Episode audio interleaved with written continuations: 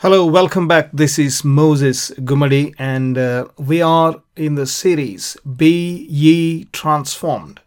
And uh, today the lesson is about understanding the cross of Christ. Understanding the cross of Christ. Just let's do a quick review of what we have covered in the first lesson. We looked at what is God's purpose. Why am I here? What is God's purpose. And we looked at several uh, things uh, to love God, to build character, to serve the Lord, to grow in His knowledge, to become like Jesus, to perform good works. Focus being to become like Jesus. That is the goal uh, of Christians. And we looked at the obstacles and uh, we saw a lot of things ignorance, external observances, false priorities, fleshy lusts, even Satan hinders us. But above all, our own sin nature is really uh, the biggest obstacle, and even Satan acts through that. So then, let's look at understanding the cross of Christ. I want to talk about three things in this lesson. Three things. Firstly, that there are two natures in man. Two natures in man, and this includes unbelievers. There is a, a certain uh, there is a certain understanding by a certain group of Christians that uh, the unbeliever has only but one nature, the sin nature, and is altogether corrupt and totally depraved. Of course, they are, but uh, only the believers have two natures and the unbelievers have only one nature. That is the understanding of many Christians, actually. But this is wrong. This is wrong, as I will show you, and this should change your attitude towards unbelievers as well, and also help you understand what really the Lord Jesus Christ has done in your life as a Christian, and what is the meaning of the cross and uh, what did he accomplish on the cross? Uh, and that we will cover uh, in this lesson. So there are two natures in man.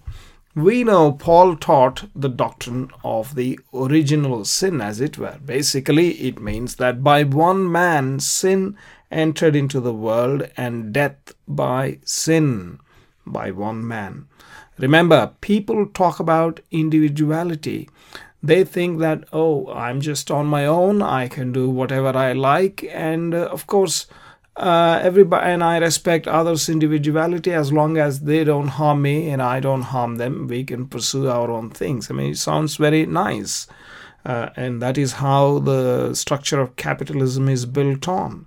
But we need to understand that one guy sinned adam and remember you're all suffering. We are all suffering. I am suffering. All of the world suffers because of one man's sin. Why? Because the whole human descent, as it were, is like a tree from a single root, and at the root of it lies Adam, and because of Adam's sin, the whole tree that developed from Adam, the branches, etc., we are all the people, we inherit sin. And this we must remember. Therefore, you know, people say, why should we suffer for the reason of uh, our forefathers or you know somebody else did this and why we should be subject to um, uh, you know the punishment of what people make all these kind of arguments but you you ought to remember that it is a, there is a connection no one on this earth has brought himself or herself into existence. You have parents. You see, if you look at the Ten Commandments, there are two commandments which are very important. The first commandment, obviously, about the Lord. Uh, first four commandments they they talk about him and and his Sabbath, of course, and the fifth commandment is about the parents.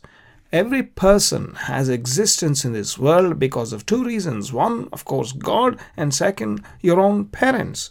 So, this is a tree that goes back to a single man, Adam. And because uh, he sinned, we all bear the consequences. we also have obtained a similar nature. That's the point. And so Adam's son Cain, when he brought an offering to the Lord, and his brother Abel also brought an offering to the Lord, the Lord rejected Cain's offering. His heart was not good. In fact, the scripture says that he rejected him, Cain, not so much the offering it, because the attitude was not right. You know, we can argue all about what kind of offering should have been there. He should have probably brought a blood offering and on all the rest of it. And it well may be true.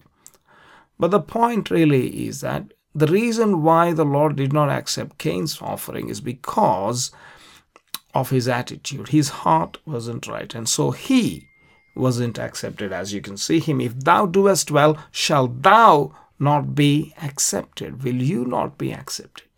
And if you do not well, sin lieth at the door, and unto thee shall be his desire, and thou shalt rule over him.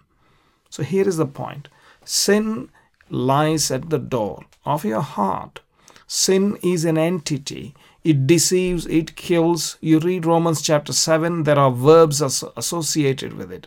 Sin behaves like though it is a conscious entity and it rules over people and it brings people under its subjection. It deceives, it kills, and all that we have read.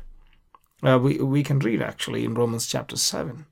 Here, sin lies at the door, and the Lord tells Cain, You must rule over it or rule over him, sin.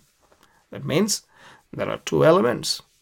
Cain has the capability to, at least has a faculty with which he can overcome. Otherwise, the Lord wouldn't tell him, Thou shalt rule over him.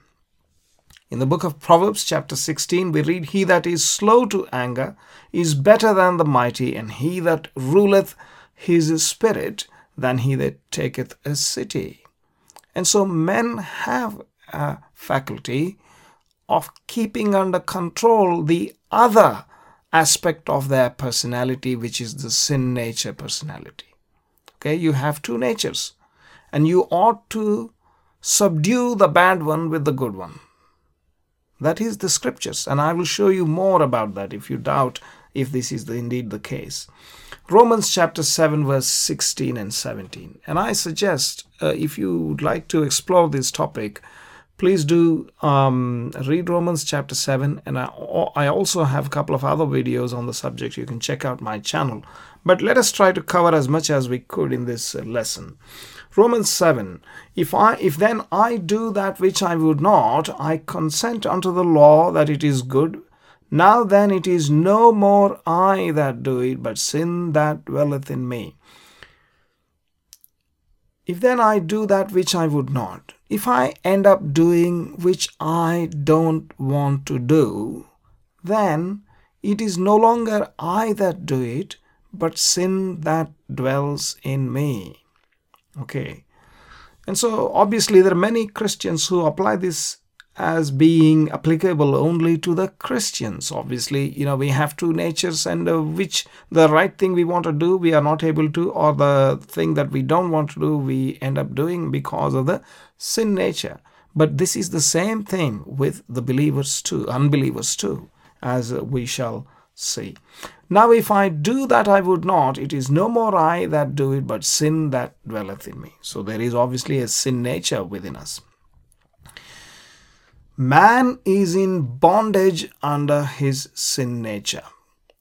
Man is in bondage under his sin nature. We will explore this sin nature further. And if a man is bondage under sin, then obviously something else is in bondage under sin, isn't it? The Lord Jesus Christ said to the Pharisees and the scribes, to the, to the Jews, if you sin, you are a servant of a sin. Everyone that committeth sin is a servant of sin. So the sin nature is ruling over them, but they are the servant. So that shows there are two aspects, aren't there? If there is only one nature, sin nature, then who is it ruling over? Who are they under bondage to? You get the point. Romans chapter 7, verse 1. Let's look at this interesting story now. Know you not, brethren, for I speak to them that know the law, how that law, the law hath a dominion over a man as long as he lives? Those who were living under the law of Moses, obviously, it has the, the law has a dominion only as long as they live. If a man dies, then the law doesn't apply because he's a dead man. How are you going to force that man to keep the law? So it is only applicable as long as he lives. Similarly, if a woman who has an husband is bound by the law to her husband so long as the husband is alive, if the husband is dead, then she is loosed from the law of her husband. So she is free to marry. That is what she is he's saying in Romans chapter 7, verse 3. So then, if while the husband liveth, she be married to another man, she shall be called an adulteress. But if her husband be dead, she is free from that law, so that she is no adulteress, though she be married to another man. Point being, if the woman is married to or has a relationship with another man while her husband is alive, then she would be called an adulteress. Whereas, if she marries another after her husband is dead, then she is free to do so perfectly within the confines of the law. Paul uses this example of the woman and the, and the husband and the other person, the second person, takes this example and says, Wherefore, my brethren, you also are become dead to the law by the body of Christ.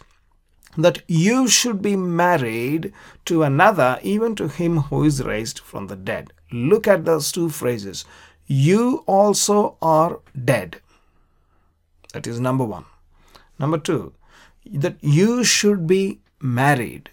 How come you are dead and at the same time you will be married? Let us look at that.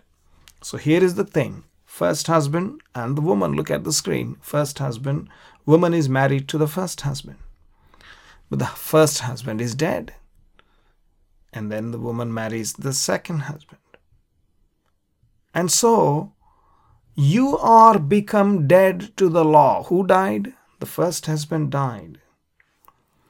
So that you should be married to another. Who is the you now who will be married to another man? The woman. So then, Paul is referring to us as a combination of two things one, the woman, and the other, the first husband.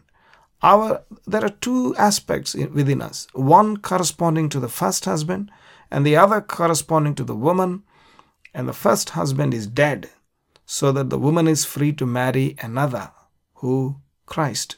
That's the point Paul is making. Okay, let us put names to this first husband and the second husband and the woman, etc., from a story in the Bible which perfectly matches with Romans chapter 7. And that story is found in 1 Samuel chapter 25. You can read the story. I will read verse 3. Now, the name of the man was Nabal. Nabal means fool. The fool hath said in his heart, There is no God. That verse say, says, Nabal has said in his heart, There is no God. Nabal means fool. And the name of his wife is Abigail, my father's joy.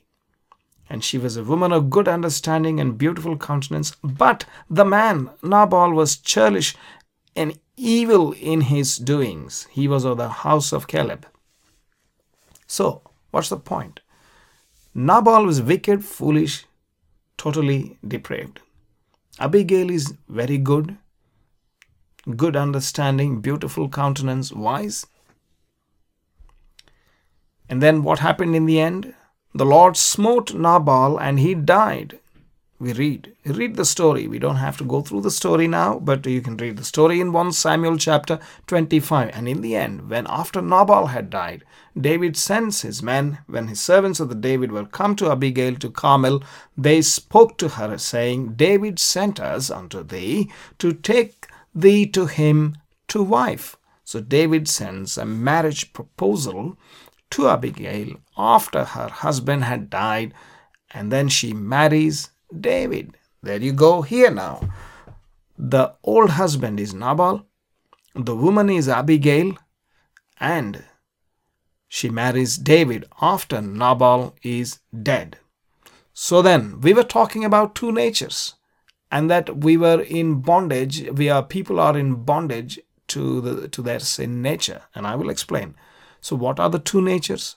Your Nabal nature and your Abigail nature. Two natures. Even unbelievers have it. And I will explain where this Abigail good nature comes into man in the next lesson. Uh, but for now, we're talking about the cross of Christ. What did he accomplish on the cross? So we have Nabal here, who is become dead. When he died, because law doesn't apply on a dead man, therefore he's dead to the law. So Abigail is free. She's no longer under the law because Nabal, the law applied to Nabal. And then Abigail marries David. This is the picture. So then, what happened on the cross? On the cross, the sin nature was condemned on the cross. Sin nature was nailed to the cross. Sin nature was punished on the cross. Where do we get this from? From the Bible. John's Gospel, chapter 1, verse 29, John the Baptist looked at uh, Jesus coming unto him and saith, Behold the Lamb of God which taketh away the sin of the world. This is a picture of that scapegoat, the goat for Azazel. In the book of Leviticus, chapter 16, on the day of atonement, Yom Kippur, that the high priest takes two goats and casts lots on it on them. And upon one goat there will be the lord's lot will fall. And on the other goat the lot of the scapegoat for azazel. And uh, the goat on which the lord's lot falls will be sacrificed while the other goat uh, will be sent away before uh, the sins of the children of Israel were confessed upon its head. So Aaron puts his hand upon the head of the goat and confesses all the sins of the congregation, the whole Israel, and sends it away into the wilderness. Behold the Lamb of God which taketh away the sin of the world. The sin of the world is taken away far, far away. That is the picture. As Moses lifted up the serpent in the wilderness, even so must the Son of Man be lifted up. You see, in the book of Numbers, we read that uh, the children of Israel were bitten by serpents because they murmured against the Lord and against his servant Moses. And so the Lord sent fiery serpents into their midst, and they bit them. Many people died. And they cried unto the Lord, and the Lord said to Moses, Make thee a serpent a seraph. You know, in the book of Isaiah, chapter 6, the seraphim are the seraph. That's the same word. Oh, by the way, seraph, you make yourself a fiery serpent. And then what did Moses do? He made a nachash, a serpent, with nechoshet, meaning brass. Very interesting. The word nachash is serpent, nechoshet is brass. A serpent of brass, a brazen serpent. Moses made an image of a brazen serpent and put it on a pole so that a big one, indeed, and uh, so that the whole congregation can look at it, look at it, and they were healed. They were healed. And so, exactly as Moses has lifted up the serpent in the wilderness, so shall the Son of Man, must the Son of Man be lifted up. The Son of Man be lifted up so, Son of Man lifted up as what? As a serpent. Why is the serpent picture used? Because in 2 Corinthians chapter 5 verse 21 we read, For he hath made him to be sin for us, who knew no sin. He has made him to be sin for us, who knew no sin, that we might be made the righteousness of God in him. So he was made sin for us on the cross.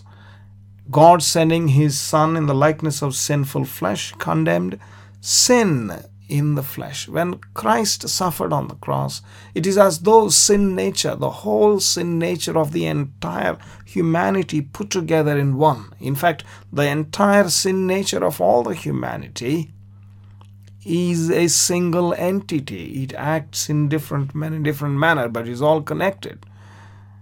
And that was laid upon the Lord Jesus Christ, and his crucifixion on the cross was as though this sin itself was condemned. Our old man, our Nabal, the collective Nabal of all people of the entire world, that old man is nailed to the cross, crucified with him. This is what has happened on the cross.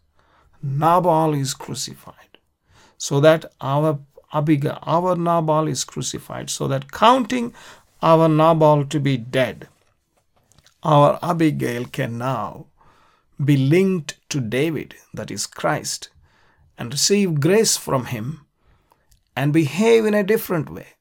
Abigail cannot live in isolation. In fact,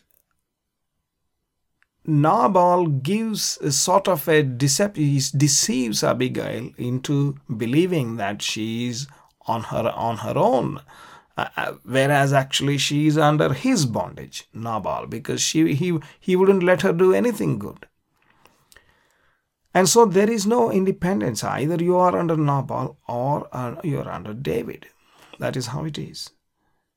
You can only serve two things. Either you serve God or you serve mammon. Don't ever think that, oh, I serve. If you serve yourself, then you serve your false self, which is Nabal.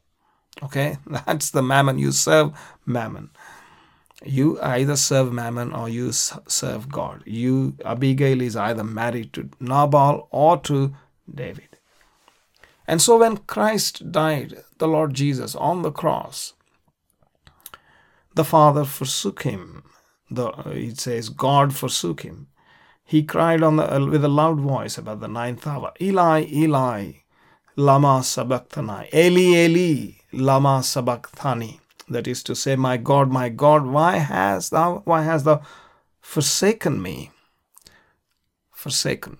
You see, the same forsaking, the life of God doesn't flow through us because we are not connected to God but connected to our false self, the fool, called Nabal. But then we count our false self, the fool, the old man, as dead with Christ and connect to Christ, then the life of God flows through us. And because the whole humanity think themselves to be independent on their own, and then behave according to their own selfish motives and according to their own ego, they are separated. Your sins have separated me from you, saith the Lord in the book of Isaiah. And when Christ bore our sins on the cross, our whole sin, sin nature on the cross, so God separated him, as it were. And that is why he cries, My God, my God, why hast thou forsaken me? But that is not the end of the story, as we know. He rose from the dead and therefore gives us a hope of living a new life as Abigail being married to David. Galatians 2:20. That is why Paul says, I am crucified with Christ. I.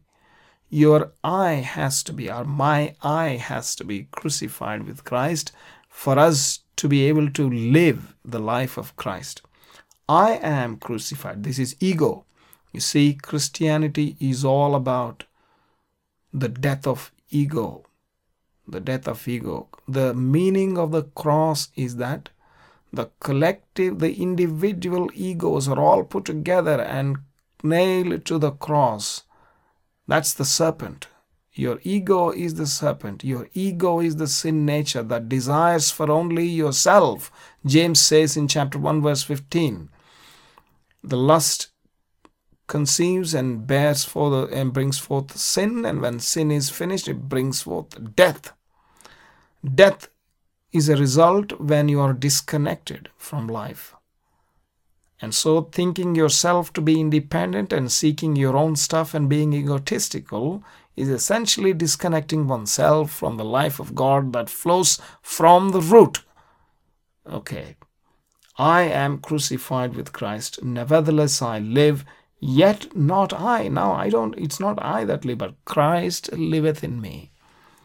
And the life that I now live in the flesh, I live by the faith of the, uh, the life of the Son of God who loved me and gave himself for me, so says the Apostle Paul.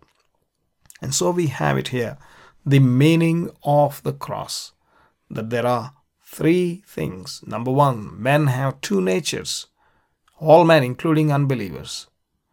And then men are in bondage to their sin nature. One nature is in bondage to the sin nature. The good nature comes from somewhere else. I will talk about that in the next lesson. But you, your own real identity, is in bondage under your false, stupid, egotistical Nabal identity. And Christ died on the cross so that we can be freed. And this is the meaning of the cross of Christ. And this is fully relevant with our uh, series here, which is about being transformed. You cannot be transformed without understanding this. Uh, and uh, whatever transformation has to happen has to happen in this manner. First of all, uh, you know, making ourselves crucified, like counting, reckoning ourselves as being crucified with Christ. And so we end here by saying, I am crucified with Christ, nevertheless I live, yet not I. Christ liveth in me. Thank you very much for watching this uh, video, or perhaps if you are watching or you're listening on the audio. And please do subscribe to my channel and uh, like the video, forward it to your friends, uh, and I will see you in the next episode. Thank you very much.